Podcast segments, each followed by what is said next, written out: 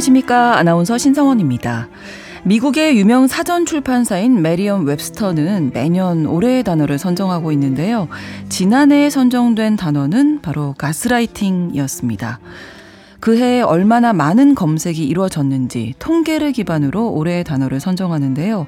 가스라이팅이라는 이 단어의 검색량이 전년보다 무려 174%나 증가했다고 합니다. 특히 지난 4년간 이 단어가 검색되는 증가 속도가 너무 빨라서 놀라울 정도였다고 평했는데요. 그만큼 사회 전반에서 이 단어가 사용되고 있다는 거겠죠. 교묘하게 타인의 심리를 조작해 지배한다는 가스라이팅. 사실 우리에게도 정말 익숙한 단어죠. 사건 뉴스에서 범죄 수법으로 자주 등장하고요. 연인, 부부, 직장 선후배, 친구, 뭐 가까운 사이에서 얼마든지 이루어질 수 있다고 합니다. 사람의 마음을 들여다보고 길을 찾는 뉴스브런치 부설 심리연구소 오늘 뉴부심에서 다룰 심리는 바로 가스라이팅입니다. 2023년 4월 23일 일요일 뉴부심 문을 열겠습니다. 나를 지키는 마음 수업 뉴스 브런치 부설 심리연구소 살면서 부딪히는 다양한 상황, 또 그 안에 얽힌 마음의 문제들을 영화와 책을 통해서 살펴보고 심리학적으로 풀어보는 시간, 일요일에 뉴스 브런치 부서 심리연구소입니다. 오늘도 이 세 분과 함께 할 텐데요. 먼저 책으로 마음을 읽어주는 남정미 서평가님 나오셨어요. 안녕하세요. 안녕하세요. 남정미입니다. 네, 영화 속 인물의 심리를 들려주시는 김준영 작가님, 어서 오세요. 네, 안녕하세요. 네, 심리 전문가이시죠? 서울 디지털대 상담심리학부 이지영 교수님과 함께 합니다. 어서 오세요. 안녕하세요. 네, 정말 우리가 뭐 범죄 사건 또 일상생활에서 가스라이팅 이 단어 많이 쓰는 것 같아요. 정확한 정의는 어떻게 되나요, 교수님? 네. 가스라이팅은 다른 사람의 심리, 상황을 교묘하게 은근히 조작을 해서요. 그 음. 그 사람이 스스로를 의심하게 만들면서 그걸 바탕으로 그 사람을 통제하고자 하는 행위를 말합니다. 네. 근데 사실 살면서 우리 모두 누군가에게 영향을 미치고 또 우리가 원하는 방향으로 상대를 유도하고 음. 또 우리가 영향을 받고 살아가지 않나요? 네, 네. 사실 우리 그렇죠. 모두가 좀 어느 정도는 그 렇게 살아가요. 네. 누군가를 설득하기도 하고, 에이 같이 뭐뭐 하자 유혹하기도 하고, 네, 네, 네. 네. 어, 또 영업적으로도 판매 직원이라 은행원들도 그렇죠. 이렇게 앉으면 네. 어 저한테 자꾸 그렇게 하잖아요. 그런데 이렇게 이루어지는 거는 그때 그때마다 굉장히 다양한 이유에서 일시적으로 이루어지는 행위라고 볼 수 있는데요. 오늘 얘기하는 가스라이팅의 목적은 하나입니다. 음. 상대방, 즉 다른 사람에 대한 통제권 을 확보하기 위한 거고요. 그 통제권을 확보하기 위해서 조종을 하는 기술을 사용한다는 점이 다른 거죠. 아. 근데 이 가스라이팅도 일종의 학대에 해당을 하거든요. 네네. 네. 정신적인 학대인 거죠. 그래서요, 친구, 연인, 가족 등 친밀한 관계에서 주로 이루어지면서도 또 학교나 직장, 이 사회적인 상황에서도 음. 발생을 하고 있어요. 네. 그래서 어, 피해자의 어떤 자존감 판단 능력을 잃게 하면서 사회적으로 고립시켜 놓고 취약한 상태로 만들어서 가해자에게 의존하게 만드는 거죠. 음, 네. 그 어디선가 저는 이제 아이를 키우고 있다 보니까 자녀들에게 엄마가 가장 많이 가스라이팅. 음, 네. 이 얘기 듣고 너무 충격받았었거든요. 어, 내가 하는 행동이 그럴 수도 있겠구나. 아이의 뭐 안전을 위해서든 음. 뭐좀 무서운 얘기도 하고 이렇게 하면 뭐 이렇게 뭐 큰일 난대 뭐 이런 얘기도 하는데 그게 일종의 그런 건가?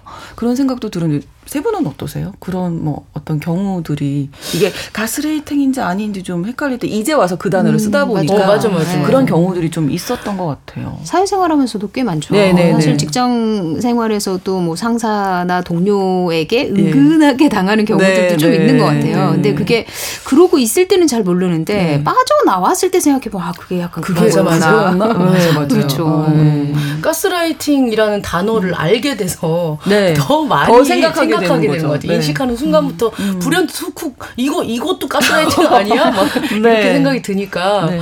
너무 많이 하는 것도 병이 아니야. 그럴 수도 있죠. 맞아요, 네. 맞아요. 청취자 여러분들도 떠올려지는 그 상황이 가스라이팅이 맞는지 이제 책과 영화를 통해서 저희가 더 깊이 있게 이야기 나눠보겠습니다. 두 분이 가져오신 작품 만나볼까요? 네, 네. 먼저 책은요. 네. 가스라이팅 관련된 책. 아, 이꽃님 작가의 출간한 지 2주밖에 안 된 따끈따끈한 신작. 당연하게도 나는 너를 오. 장편 소설 가지고 왔습니다. 네. 고등학교에서 운동도 잘하고 잘생겨서 인기도 많은 소위 인싸인 친구와 사귀게 되면서 네. 모든 것을 그에게 맞춰가는 한 여학생.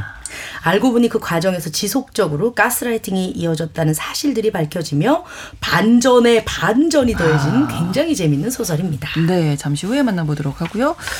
김준현 작가님. 네, 네, 영화는 그 요즘에 이 가스라이팅이란 용어 굉장히 다들 아실 텐데 이 네. 단어의 시초가 된 연극, 가스 등을 각색해서 만든 고전 영화 가스 등에 대해서 얘기해 볼까 네. 합니다. 음. 1944년에 제작해 가지고 실제로 뭐 찾아보신 분들은 많지 않으실 수도 있어요. 네. 근데 이 영화 자체가 제17회 아카데미 시상식에서 7개 부문에 노미네이트 됐고 잉그리트 버그만 그 여우 여우주연을 했던 그 여배우가 여우주연상을 받았을 정도로 굉장히 네. 좋은 평가를 얻은 작품입니다. 지금 봐도 여전히 재밌어요. 기회가 음. 있으시면 보기를 추천합니다. 네. 남편의 고, 교묘한 심리 조작에 의해서 점점 스스로에 대한 통제력을 잃고 자신이 미쳤다고 생각하면서 아. 고통받는 여성 폴라의 이야기를 다루고 있습니다. 네, 그러면 가스등부터 먼저 만나볼 텐데 어떤 내용입니까? 영화 가스 등은 세계적인 오페라 가수 앨리스 엘퀴스트가 자신의 집에서 살해되는 것에서부터 시작을 합니다. 경찰은 범인을 잡는 데 실패하고 집을 물려받은 그 유일한 상속녀인 조카 폴라는 이모의 죽음을 목격 실제로 목격하기도 했거든요. 어, 네. 그 충격이 책 가시기도 전에 이탈리아로 성악 수업을 받기 위해서 보내집니다. 사실 폴라에게 이모는 어, 엄마와 다름없어요. 그렇죠. 엄마가 네. 자신을 낳으면서 돌아가셨기 때문에 엄마처럼 이모를 생각하고 자랐거든요. 음. 그래서 이모가 살해된 사실을 잘 받아들이지 못하고 수업에도 잘 적응하지 못합니다. 그러면서 이제 성악 선생님 집에서 피아노 반주를 맡고 있던 잘생긴 청년 그레고리와 사랑에 빠져서 네. 중도의 성악 공부를 포기하고 돌아오게 됩니다. 그리고 그레고리와 결혼식을 올리는데 10년 만에 이제 런던으로 돌아와서 이모에게서 물려받은 그 집에서 신혼, 신혼 생활을 시작하게 됩니다. 네.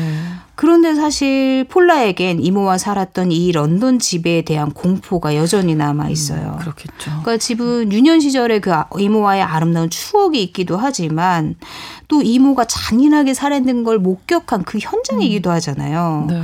그런데 그레고리가 너무나도 네. 런던에서 살기를 원하는 거예요. 음. 그래서 어쩔 수 없이 그곳에서 신혼 생활을 시작을 하게 된 거거든요. 폴라는 사실 늘 자신의 감정보다 남편의 감정을 우선시해요. 어, 네. 그런데 막상 남편은 이 이모의 집에 들어오고 나서부터 온갖 구실을 붙여서 폴라를 외출을 못하게 하고 어. 사람도 못 만나게 하고 좀 정신이 뭔가 이상한 사람처럼 자꾸 몰아갑니다. 그렇군요. 가스라이팅이 시작된 아, 거죠. 네. 자, 그러면 이 가스라이팅이 어, 더 쉽게 노출되는 취약한 그런 성격 유형이 있을까요? 네.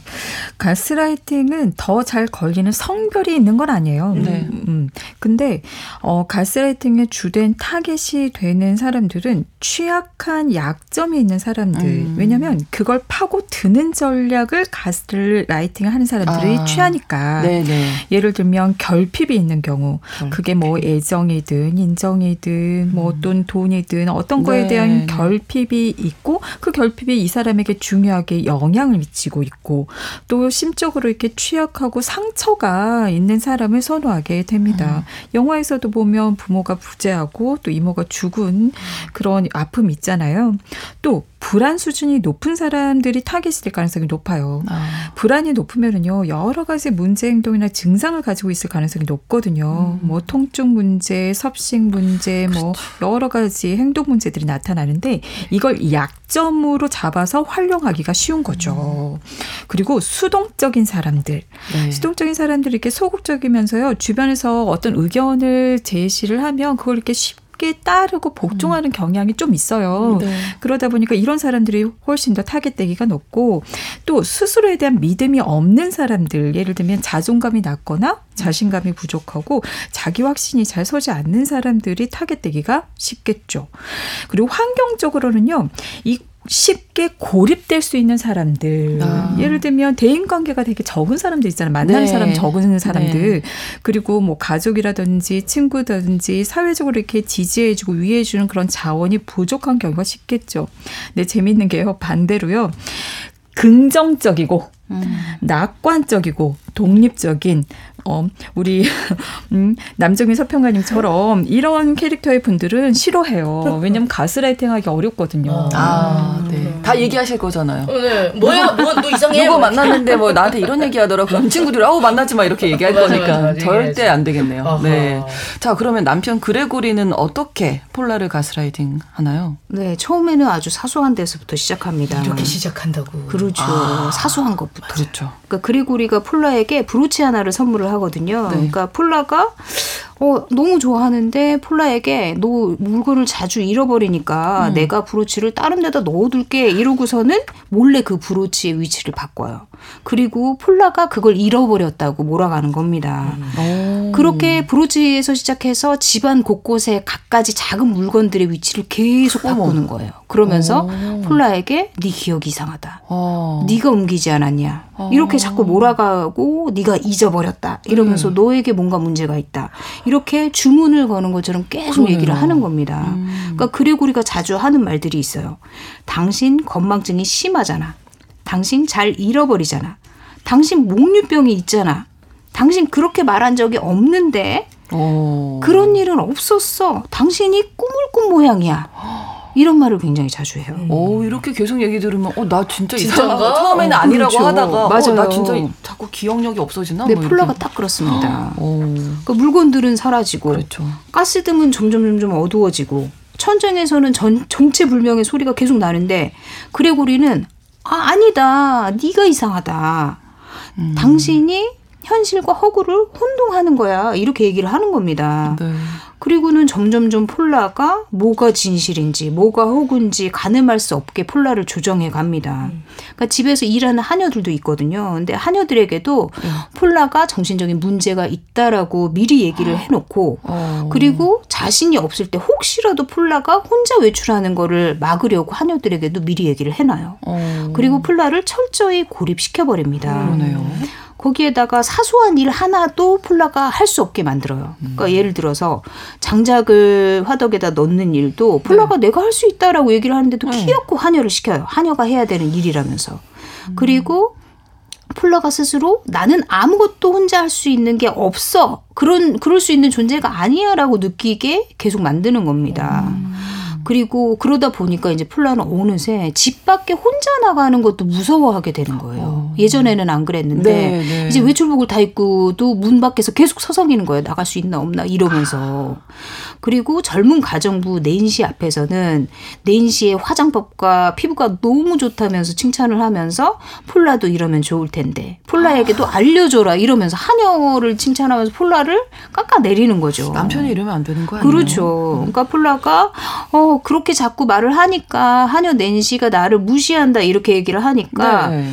또 없는 일을 상상하고 있다면서 이 그게 진짜냐? 네가 아. 낸시에게 말을 들었냐? 정말이냐? 이러면서 몰아가는 거예요. 그러니까 폴라는 늘 남편에게 사과를 하고 점점점 자신의 판단력을 믿을 수가 없게 되는 거예요. 그러면서 아 내가 정말 정신이 좀 이상해서 자꾸 음. 남을 의심하고 뭔가 자꾸 잊어버리는데 잊어버리지 않았다고 생각하고 내가 정말 환상을 보는 건가? 이러면서 혼란스러워해요. 그러던 중에 이제 폴라가 한번 정말 남편이 계속 못 나가 가게 하니까 정말 친한 아주머니가 하는 파티 에 너무 가고 싶은 마음 음. 때문에 남편을 억지로 나 혼자라도 가겠다라고 용기를 내요. 그러니까 그레고리가 억지로 그 파티를 따라가는데 늘 그랬던 것처럼 자신의 시계가 없어졌다면서 파티장에서 갑자기 고집을 오. 피우기 시작하는 거예요. 네. 그러면서 폴라 또 당신이 없앤 거 아니냐면서 의심을 해요. 그러니까 그러고서는 폴라의 가방에서 시계를 찾아낸 것처럼 하니까 폴라는 그동안 쌓였던 모든 것들이 갑자기 폭발하면서 음. 자신도 믿을 수 없고 뭐 제가 내가 정말 미쳤나 이런 생각도 음. 들고 그러면서 사람들 앞에서 발작하는 모습을 음. 보이게 되거든요. 네. 그러니까 그레고리는 사람들 앞에서 폴라가 요즘 정신적으로 좀 이상하다, 온전치 않다라는 식으로 얘기를 하면서 폴라의 사회적 입지조차도 아예 아.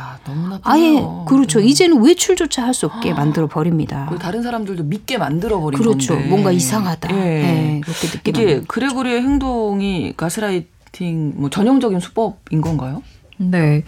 어, 이 가스라이팅이 이루어지는 단계를 보면요. 세 단계로 나눠 볼 수가 있는데요. 네. 먼저 단계는 타겟을 정했으면 그 관계를 시작해서 형성을 하는 그런 어, 단계입니다. 음. 어떻게 이루어지냐? 애정 공세를 퍼부어서 관계가 아. 시작이 되는 거죠. 굉장히 본인 자신을 매력적으로 어필을 하면서 음. 또 상대방이 결핍있는 경우가 많기 때문에 상대가 원하는 그 욕구, 좋은 말, 칭찬 이런 것들을 퍼부어 주면서 그동안 받 받고 싶었지만 받지 못했던 욕구들을 듬뿍 주는 거죠. 그러니까 반할 수밖에 그렇죠. 없죠. 그거는 뭐. 네. 자, 이제 반했으면 2단계 자존감을 무너뜨려야 해요. 음. 중심을 흔들어 놓아야 되는 거죠. 어떻게? 현실 감각에 의심을 품게 만듭니다. 어. 폴라처럼 기억이 틀렸다. 어, 또는 뭐 이렇게 잠깐의 실수를 과하장돼 어떻게 그런 행동을 이런 거를 자꾸 옆에서 반복해서 얘기하다 보면요. 우리가 똑같은 것도 아니라고 하면 진짜 아닌가? 싶은 생각이 들잖아요. 그래서 그러면서 이제 동시에 대안적인 사실, 너에게 이러이러한 게 이런 거야. 이런 대안적인 사실을 주입을 하면서 쇠뇌를 시키는 거죠. 음. 그럼 어, 그 다른 게 맞나 이런 생각이 듭니다. 그렇죠. 그리고요 딜레마 그러니까 혼란스러운 그런 상황을 자꾸 연출을 하는 거예요. 네. 예를 들면 아내에게 살 빼라고 해놓고서는 저녁에 어, 음식 좀 거하게 차려. 어, 좋아하는 디저트도 많이 만들고 이런 상황. 그러면은 음. 이거 뭐고 마로 막 이런 혼란이 들잖아요. 음. 그리고 상대가 한 말로 상대를 공격해요. 영화에서도 아. 보면 그렇게 하거든요. 이 폴라가 한 말을 가지고 공격을 해요. 네. 그리고 계략을 짜면서 대놓고 거짓말을 자꾸 합니다. 음. 아. 그리고 세 번째로 욕구를 이렇게 그 상대방의 욕구를 받아주지 않고 무시해요. 상대방이 원하는 것, 또 음. 상대방의 감정을 이렇게 무시하면서 그러면 이제 상대방은 존중받지 못한다는 느낌이 들, 그렇죠. 고요 그리고 비하를 자꾸 해요. 뭔가 이렇게 낮추는 거죠. 문제가 음. 있다는 식으로 음. 몰아가는 하는 거죠. 네 말 틀렸어. 네가 예민한 거야. 네. 어, 그리고 사회적으로 고립시키는 전략을 통해서 또 자존감을 무너뜨려야죠. 요런 게 이제 여러분들이 잘 아시는 기술들이 되겠는데 이간질하기. 어. 네, 네, 네. 네, 이간질 하시는 분이 있어요. 말 전하면서 네. 이제 사이 갈라놓고 그리고 삼각관계를 자꾸 즐겨요. 그러니까 오. 어. 직접적으로 상대에게 말하지 않고 자꾸 폴라에게 이렇게 어 한이에게 말을 해라. 요런 음. 식으로 그러면서 이제 이것도 조정을 하면서 동시에 싸움을 붙이는 격이 되는 거죠. 네. 그리고 그리고 한여랑 자꾸 비교를 했잖아요. 네, 네. 어, 자꾸 남하고 비교를 하면서 이렇게 서로 서로 이렇게 불편한 감정을 그 만드는 거죠. 음. 근데 이런 것들이 자꾸 생기면은 자존감이 낮아지면서 판단 능력이 흐려집니다. 음. 네. 마지막 네, 네, 네. 네, 네. 마지막 세 번째 단계에서 이제 이렇게 해서 무너뜨렸고 판단 능력을 흐리게 했으면 네. 의존도를 높여야죠. 나. 자신에 나, 대한 나만 믿게. 그렇죠. 네. 조정의 강도를 서서히 높 이 높여갑니다. 아. 처음에는 살짝 약하게 조정하거든요. 한번 해볼래? 이런 음. 식으로. 근데 그거를 이렇게 용인하면서 받아들이잖아요. 그러면 걸려 들어가는 거죠. 서서히 이제 심해지는 음. 거예요. 그리고 자꾸만 상황들이 이렇게 인지 부조화, 이렇게 생, 상충되는 상황들에 놓이게 되고 거짓말로 혼란스럽게 되다 보니까 사람이 그러면은 이게 뭐가 뭐든지 모르잖아요. 맞아요. 어, 취약해져 가면서 더 의존하게 되고 더 그 가스라이터의 말에 대해서 이렇게 더 믿으면서 권력 통제를 행사할 수 있는 상황이 아. 됩니다. 겁니다. 그렇군요. 그러니까 애초에 처음부터 타겟과 목표가 명확한 거네요. 그렇죠. 시작할 때부터. 네. 그러면 이 그레고리라는 이 남편의 목표는 뭐였을지가 너무 궁금한데. 그렇죠. 예, 결말로 네. 한번 가볼까요? 사실 이제 이런 상황이 되니까 폴라는 진퇴양난의 상황이죠. 네. 그러니까 이 상황에서 남편 그레고리는 또 한 번 더 충격적인 얘기를 합니다. 네. 폴라의 엄마도 정신병이 발병해서 현실과 환상을 혼동하다 정신병원에서 죽었다라고 얘기를 하는 거죠. 그러면서 정신과 의사를 두 명 데려와서 너를 네. 진단하고 멀리 보내야 되겠다 이런 식으로 협박을 하는 겁니다. 그러니까 엄마 얘기하는 거 너무 나쁘지 않아요? 그렇죠. 남편이 우리 그러니까, 엄마 얘기하는 거. 네, 자기는 자신을 낳다가 죽었다고 생각했는데 네. 너에게 그런 어, 유전병이 있다라는 식으로 몰아가는 어. 거잖아요.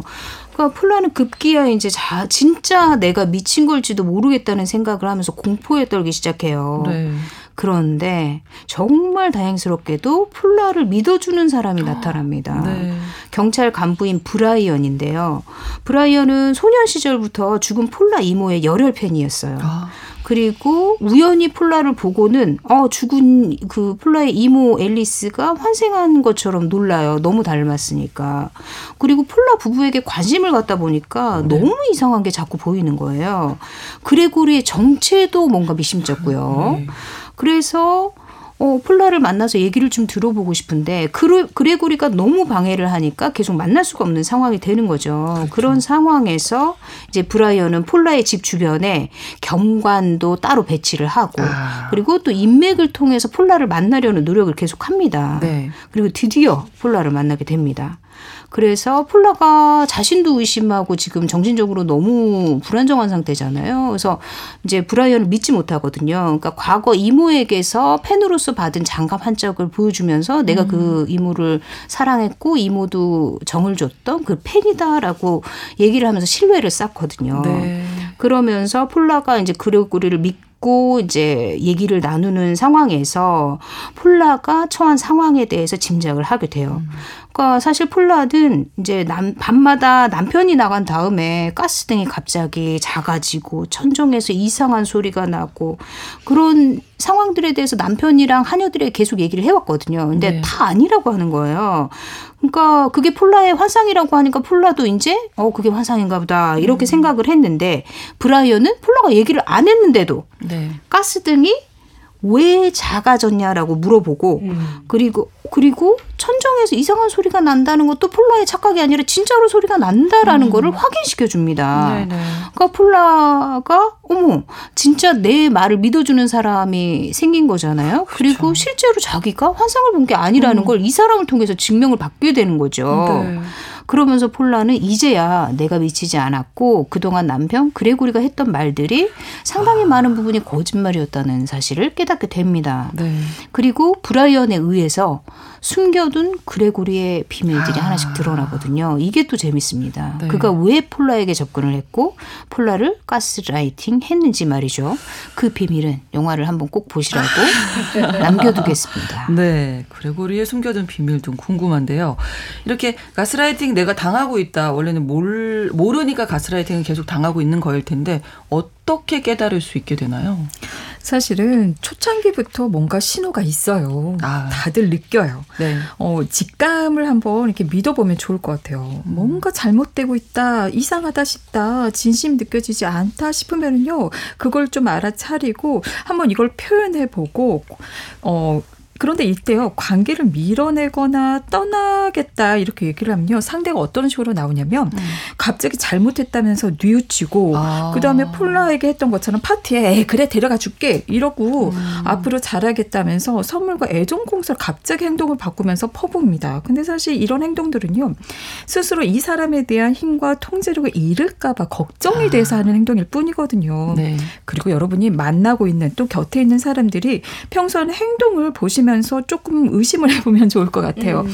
예를 들어서 대놓고 아부하는 스타일. 네. 어, 근데 이런 사람들이요 욕구가 충족되면 갑자기 차가워져요. 음. 그럼 이런 것도 한번 의심해 보셔야 네. 돼요. 아부했다가 갑자기 차가워지고 그리고 평소에 다른 사람들 다 지키는 사회기범을 잘 지키지 않으면서 나에게는 특별한 대우를 해줄 것을 요구하는 경향이 보여요. 오. 어. 그리고 그게 뜻대로 되지 않잖아요. 그럼 네. 갑자기 사람이 이성을 잃고 분노하면서 막 그 화를 내고 보복할 그러려고 해요. 영화에서도 그런 면이 나오거든요. 그 네. 그 사람이. 그리고 평소에 약자에게 함부로 하는 사람은 좀 생각해 볼 필요가 아. 있어요. 아. 예를 들면 동물들 음. 네, 그리고 네, 네. 서비스하는 사람들에게 함부로 대하면서 아, 막 놀리거나 괴롭히거나 음. 뭐 이런 행동 보이면 그리고 이런 사람들이 있어요. 상대에 대한 정보를 자꾸 캐. 음. 이건 아. 약점을 확보하기 위한 거거든요. 그리고 네. 타깃인지를 확인하기 위한 거고 근데 자기 정보는 거의 주지 않아. 아. 이런 사람들 한번 생각해 보시고요. 네. 또 잘못에 대해서 사과를 하긴 하는데 뭔가 제대로 하는 사과가 아니라 조건을 붙이는 사과 있잖아요. 아. 네가 그렇게 느꼈으면 아. 뭐 기분이 뭐 그랬으면 미안해, 뭐. 미안해 뭐 이런 거 아. 그리고 공감하는 척 하는데 어 공감은 실제로 하지 않은 음. 것 같고 되게 무책임하고 남 탓하면서 이렇게 습관적으로 거짓말하고 이렇게 지속적으로 갈구거나 괴롭히는 그런 행동도 보이는 사람들은요 음. 한번 의심해 보면 좋을 것 같아요. 네. 자 오늘 뉴부심에서 가스라이팅을 주제로 이야기 나누고 있는데요. 이 가스라이팅이라는 용어의 시초가 된 영화 가스등을 만나봤습니다. 노래를 한 곡 전해드리고 다시 또 작품 이야기 나눠볼 텐데요. 콜드플레이의 Everglow 전해드립니다.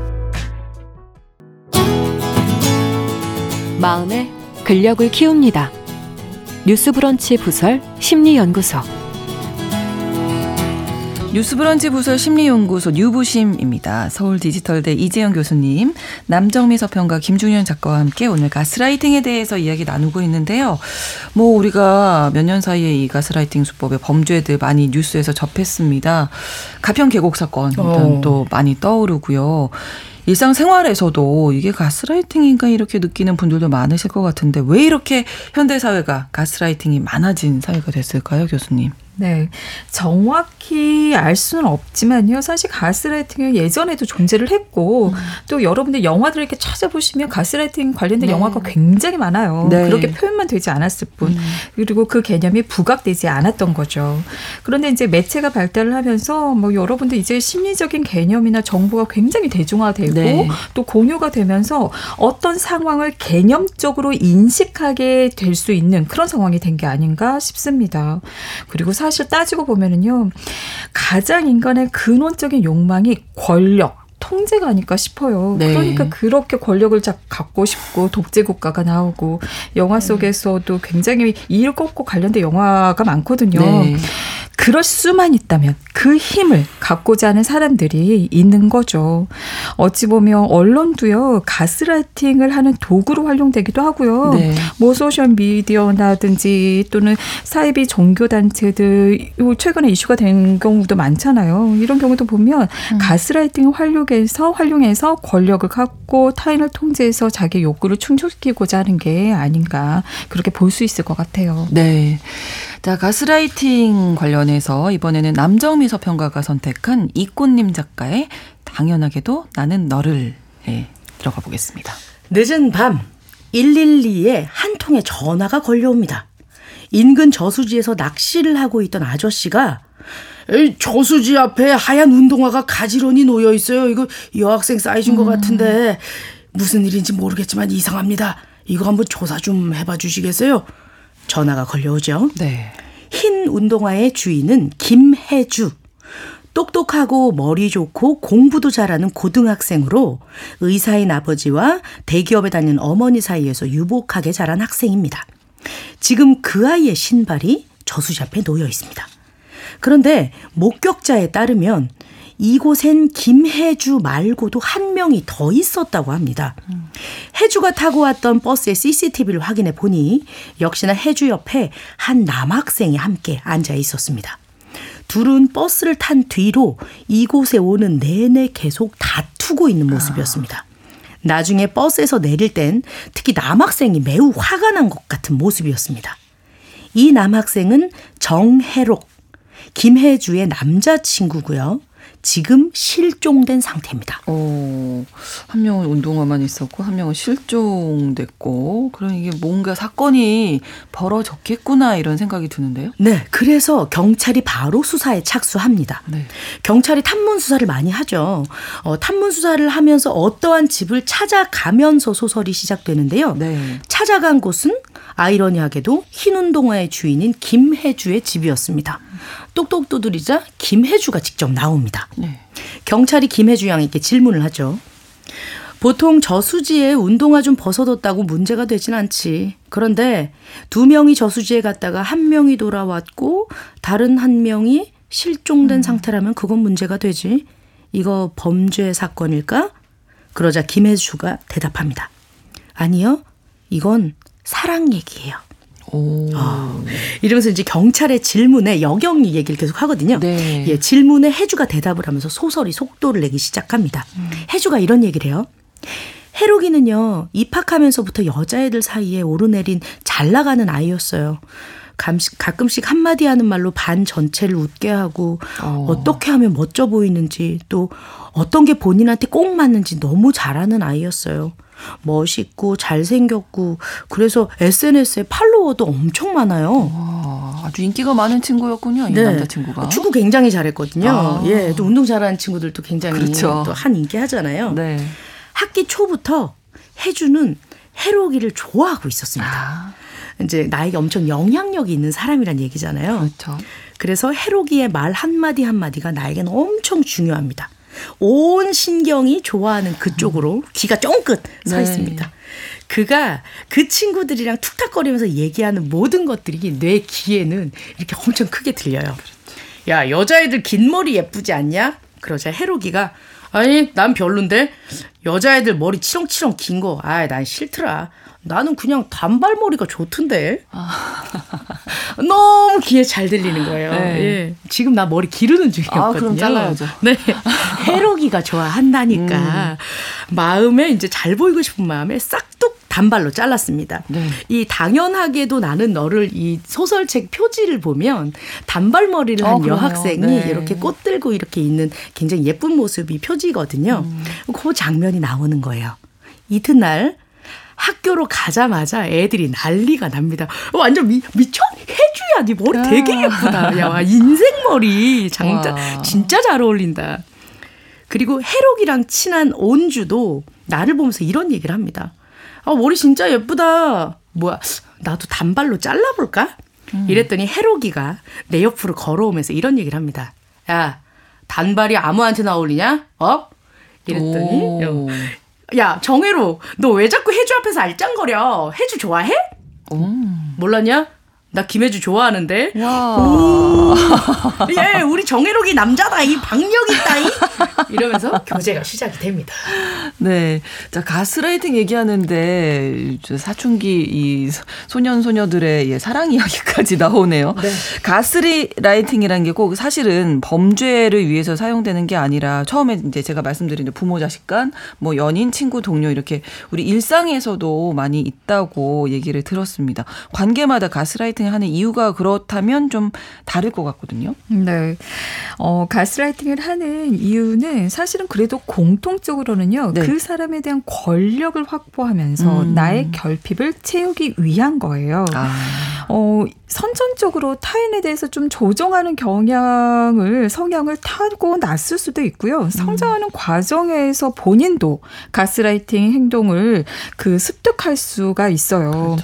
그러니까 정신적으로 이렇게 학대를 당한 경우에는요, 이 과정에서 살아남기 위해서 나만의 어떤 기술들을 음. 습득하게 되거든요. 근데 그 기술들이 좀 부적절할 수 있는 거죠. 뭐 네. 뭐 이간질, 약점을 공격하면서 후벼 파는 말을 하는 거가 하는 거나 뭐 조정하고 협박하는 이런 기술들을 이렇게 발견하게 되고 또 그 학대 경험을 하다 보면 나의 어떤 자존감, 자기애적인 손상을 경험을 하잖아요. 내가 아무것도 아닌 인간인 것 같고. 근데 네. 인간은요, 누구나 내가 사랑받을 사랑받고 뭔가 괜찮고 그런 힘이 있는 사람이길 원하거든요. 그러다 보니까 이거 이런 손상, 결핍을 보상하기 위해서 과하게 사랑과 인정을 갈구하고 또 스스로를 난 잘났어 자신만만하게 음. 보이고 네. 또 상대를 밟고 서고 상대에게 권력과 통제를 그 휘두르고 어 그 확보하면서 힘을 느끼고자 하는 음. 그런 자기애적인 분노로 공격성으로 나타날 수 있어요. 이러다 보면 자기 도취적인 성향으로 이게 발달할 수가 있거든요. 음. 근데 이것이 관계 안에서 어떤 식으로 드러나냐면 특히 가정 안에서 폭력적으로 이루어질 수가 있는데요. 그렇죠. 희생자들에게 권력을 휘두르고 통제하면서 그 상황에 이 절절매는 그 모습에서 희열이 느껴지는 거예요. 아. 누군가에 대한 내 파워, 네. 나로 인해서 조종당할 때 그 힘, 그게 너무너무 좋은 거죠. 부모 자녀 간에서는 어떤 식으로 나오냐면 특히 부모 자녀 간에서 관계에서 가스라이팅이 쉬운 이유가 부모가 권력을 가지고 있잖아요. 그렇죠. 이미 가지고 있는 거예요. 네네네. 네, 네. 그러다 보니까 손쉽게 자녀를 통제할 수 있는 거죠. 음. 다 너를 위해서야. 네. 너 착한 아이야. 말 들어야지. 음.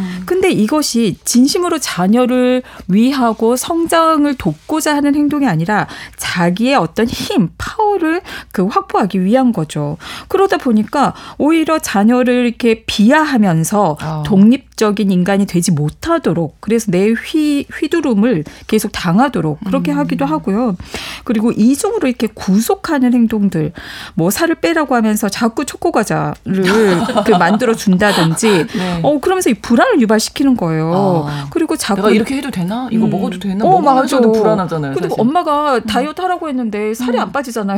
그러니까 어. 실패를 계속 맛보면서 아. 본인의 어떤 자존감 자존감이 낮아지는 거죠.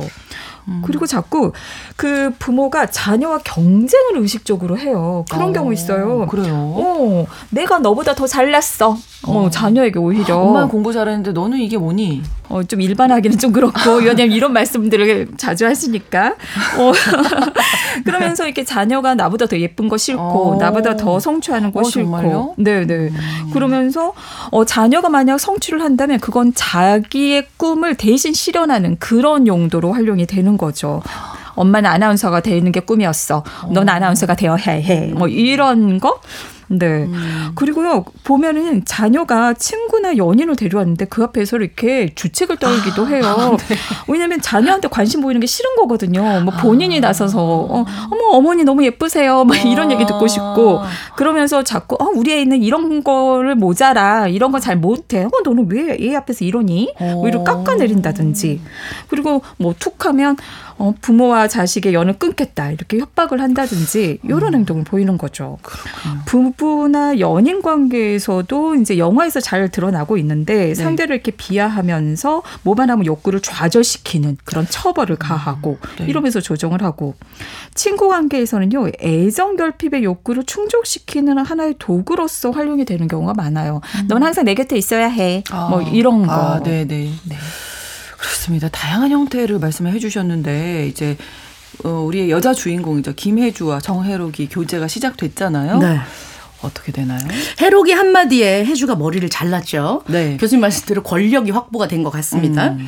가스라이팅인 줄 모르고 네. 점점 더 말들이 많아집니다. 해록이랑 영화 보러 간 날 해록이가 이런 얘기를 해요. 네. 아 근데 너 왜 자꾸 바지 입어? 음. 너 치마 입은 거 이뻐. 다음엔 치마 입고 와. 날못 못 믿는 여친은 별로야. 내 말이면 죽는데도 믿어주는 사람이 난 좋아. 아 그리고 사사건건 예민하게 어. 구는 애도 별로야. 어. 그 이제 해로기가 좋다건 머리나 의상 스타일, 화장법 이렇게 맞춰가면 해로기는 나랑 사진을 찍어서 본인 SNS에 올려줘요. 아. 그리고 밑에다가 내 거 이렇게 어머. 글도 남깁니다. 아. 어느 날은 해록이랑 만나지 않은 날내 네. 친구들이랑 편하게 야 우리 스터디 카페 가자 이러면서 이제 추리닝 입고 트레이닝복 네. 입고 마스크 턱에 걸치고 스무디 마시면서 이런 일상 사진을 찍어 올렸거든요. 네. 다음 날 만난 해록이가 음. 야너 핸드폰 줘봐. 네 인스타 사진 그거 지우자. 어머. 아, 네 친구들이랑 찍은 거 그거 마음에 안 들어. 어? 그랬더니 야, 왜 내 사진 네가 마음대로 지워? 음. 난네 사진 함부로 안 지우잖아. 나는 뭐 네 사진 다 마음에 드는 줄 알아? 그랬더니 해록이가 이런 얘기를 합니다. 나는 너랑 다르지. 야, 올릴 게 없으면 차라리 올리지 마. 그러니까 왜 그런 친구를 만나? 거기에 올리기도 쪽팔린 애들을. 해줘야. 네 친구들이 내 얘기 안 좋게 하지? 그거 진짜 너 위해서 그렇게 말하는 것 같아? 아니야. 그냥 우리 사이 멀어지려고 하게 하려고 그러는 거야. 이런 일 흔해. 여자애들 질투 때문에 어 부러우니까 괜히 트집 잡아서 회방 놓고. 솔직히 나니까 너 좋아해 주지. 누가 너 좋아하겠냐? 예민하고 짜증 많은 애를 누가 견뎌? 친구들 말 듣지 마. 어? 다른 사람 이야기 듣지 말고 그냥 나만 믿고 내 말만 들어. 알겠지? 그러면 돼. 어? 와, 근데 이 여기에 뭐 다는 아니지만 이런 내용들이 뭐 보통 많이들 얘기하잖아요. 네. 이런 것도 이렇게 떨어져서 보니까 완전 가스라이팅. 그렇죠.인데요. 어, 왜, 왜, 왜 바지 입어? 치마 입어? 어, 아, 내가 진짜 잘 몰랐나 나를? 음. 나 치마 입은 게 훨씬 예쁘구나. 맞아, 맞아. 이러면서 입을 수 있잖아요. 그러면서 친구들 걔네 너랑 안 어울려 이러면서 계속 갈라놓거든요. 어, 이간질. 이간질. 예, 이간질. 남자친구 사귀면 아예 친구가 없어지는 친구들 맞아, 맞아, 맞아, 예. 맞아. 음. 일상 속의 가스라이팅 정말 많이 헷갈리는데요, 교수님? 네. 네. 일단 들었을 때 거꾸럽고 내 욕구와 상충된다고 생각을 하면 한번 의심을 해보면 좋을 음, 것 같아요. 음. 뭔가 내가 불편하다. 네. 그럼 좀 의심을 그쵸. 해보는 거로. 내 욕구가 상충되었으면 당연히 불편하죠. 그쵸. 그래서 불편한 내색을 했는데도 계속 반복해서 음. 말을 한다면 그거는 조정하고 싶은 욕구, 통제하고 싶은 욕구가 있는 것일 수 있어요. 음. 내 욕구를 존중하지 않는 거고 내 불편한 감정을 존중하지 않는 거잖아요. 그리고 그 조언이나 직원에 나를 위하는 마음이 없다. 음. 배려하는 마음이 없다. 진정성이 결여되었다라고 생각이 들면 의심해 봐야죠. 음. 그래서 그 관계에서 원하는 반응을 보이지 않게 되었을 때 어떻게 나오는지 만약에 과하게 분노하고 막 폭발하고 나를 비난하고 하면 어 이거 진짜냐? 음. 이런 어. 생각 해보실 필요가 있습니다. 네. 네.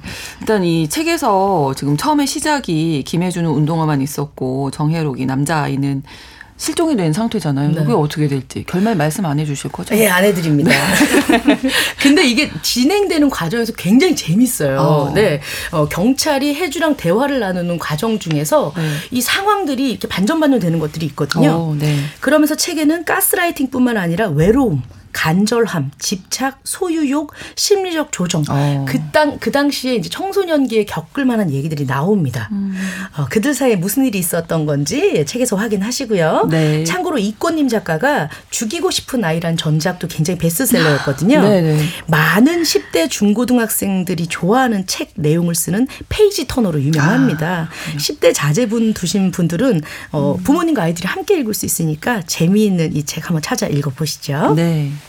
이꽃님 작가의 소설 당연하게도 나는 너를 만나봤습니다. 일단 오늘 가스라이팅에 대해서 이런저런 이야기 작품을 통해서 만나봤는데 애초에 빠지지 않는 방법, 타인의 어떤 지배로부터 좀 우리가 나를 지킬 수 있는 방법 끝으로 좀 알려주시죠, 교수님. 네, 가장 우선은 나의 힘을 길러야죠. 음, 그렇죠. 내 스스로의 감정, 생각, 직감 등에 대해서 관심을 갖고 내 것을 좀 존중하고 믿어주는 습관을 길러보시면 좋을 것 같아요. 네. 이 과정에서 자기 확신이 서고 자존감, 자신감이 증가하게 되니까요. 그리고 두 번째는요, 고립되지 마세요. 음. 고립되지 않도록 사회적 관계를 잘 만들어 놓기. 근데 네. 그게 피상적인 관계가 아니라 정말 신뢰하고 친밀한 관계가 필요한 거잖아요. 그렇죠. 불편하면, 에, 그래, 너 그렇게 해라. 이런 관계가 아니라 정말 나를 위해서 솔직하게 말해줄 수 있는 사람이 한 명만 곁에 있어도 우리가 좀 도움을 받을 수 있지 않을까 싶어요. 그리고 기억하실 게 이상하다 싶은 그런 사람과의 일이 있다면 네. 모든 일을 기록하세요. 어. 아. 가능한 한 자세히 자세히, 어, 자세히 기록하는 거. 아. 사건이 발생한 날짜, 시간, 그때 함께 음. 있었던 사람이 누군지, 누가 무슨 말 행동을 했는지. 근데 이거를 공용 기기가 아니라 나만의 아, 개인 네네. 기기에다 저장을 해 놓으시는 거 아시죠? 음. 그리고 나서 일이 터졌다 네. 싶으면 뭔가 잘못되고 되었다 싶고 조정당하고 있다 그런 생각이 들면요. 가능한 한 거리를 두세요. 음.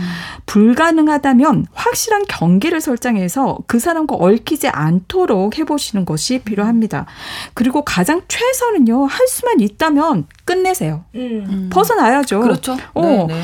근데 이때요, 아주 철저하게 벗어나셔야 돼요. 음, 관련된 모든 메일, 아. 삭제, 문자, 전화 차단, 어. 조금이라도 연결될 수 있는 그런 친구나 관계들 있잖아요. 다 네. 거리를 두세요. 어. 그리고 이사 필요하다면 이사도 하시고 어. 직장이라면 업무나 부서를 바꾸거나 이직을 할 필요도 있겠죠. 음. 마지막으로 이런 것들을 통해서 이제 끝냈다면 음. 마음을 치유하는 게 필요합니다. 네. 사실 굉장히 많은 상처를 겪으세요. 그렇죠. 그 과정에서 음. 겪은 그런 우울, 불안, 분노 이런 감정들, 상처들을 치유하는 게 필요하고요. 나에 대한 어떤 개념, 자존감, 그리고 어, 이런 걸 다시 확보하고 그 사람이 없는 나의 삶을 다시 건설하는 그 과정이 음. 필요한 거죠. 그렇게 네. 해서 경계를 설정을 하면서 제3자에게 도움을 청하고요. 심리 상담을 받으시고요. 음. 또 법률 전문가의 네. 상담을 받을 필요도 있습니다. 그렇습니다. 뉴스브런치 부설 심리연구소 오늘 가스라이팅에 대해서 다뤄봤습니다. 영화 가스 등 그리고 책 당연하게도 나는 너를 이었고요. 오늘 유부심 김준영 작가 남정미 서평가 서울 디지털대학교 이지영 교수님 세 분과 함께했습니다. 고맙습니다. 감사합니다. 감사합니다. 오늘 끝곡으로 김동률의 답장 들려드리겠습니다. 일요일 11시 5분에는 유부심 평일에는 뉴스브런치 계속 청취해 주세요. 감사합니다. 저는 신성원이었습니다.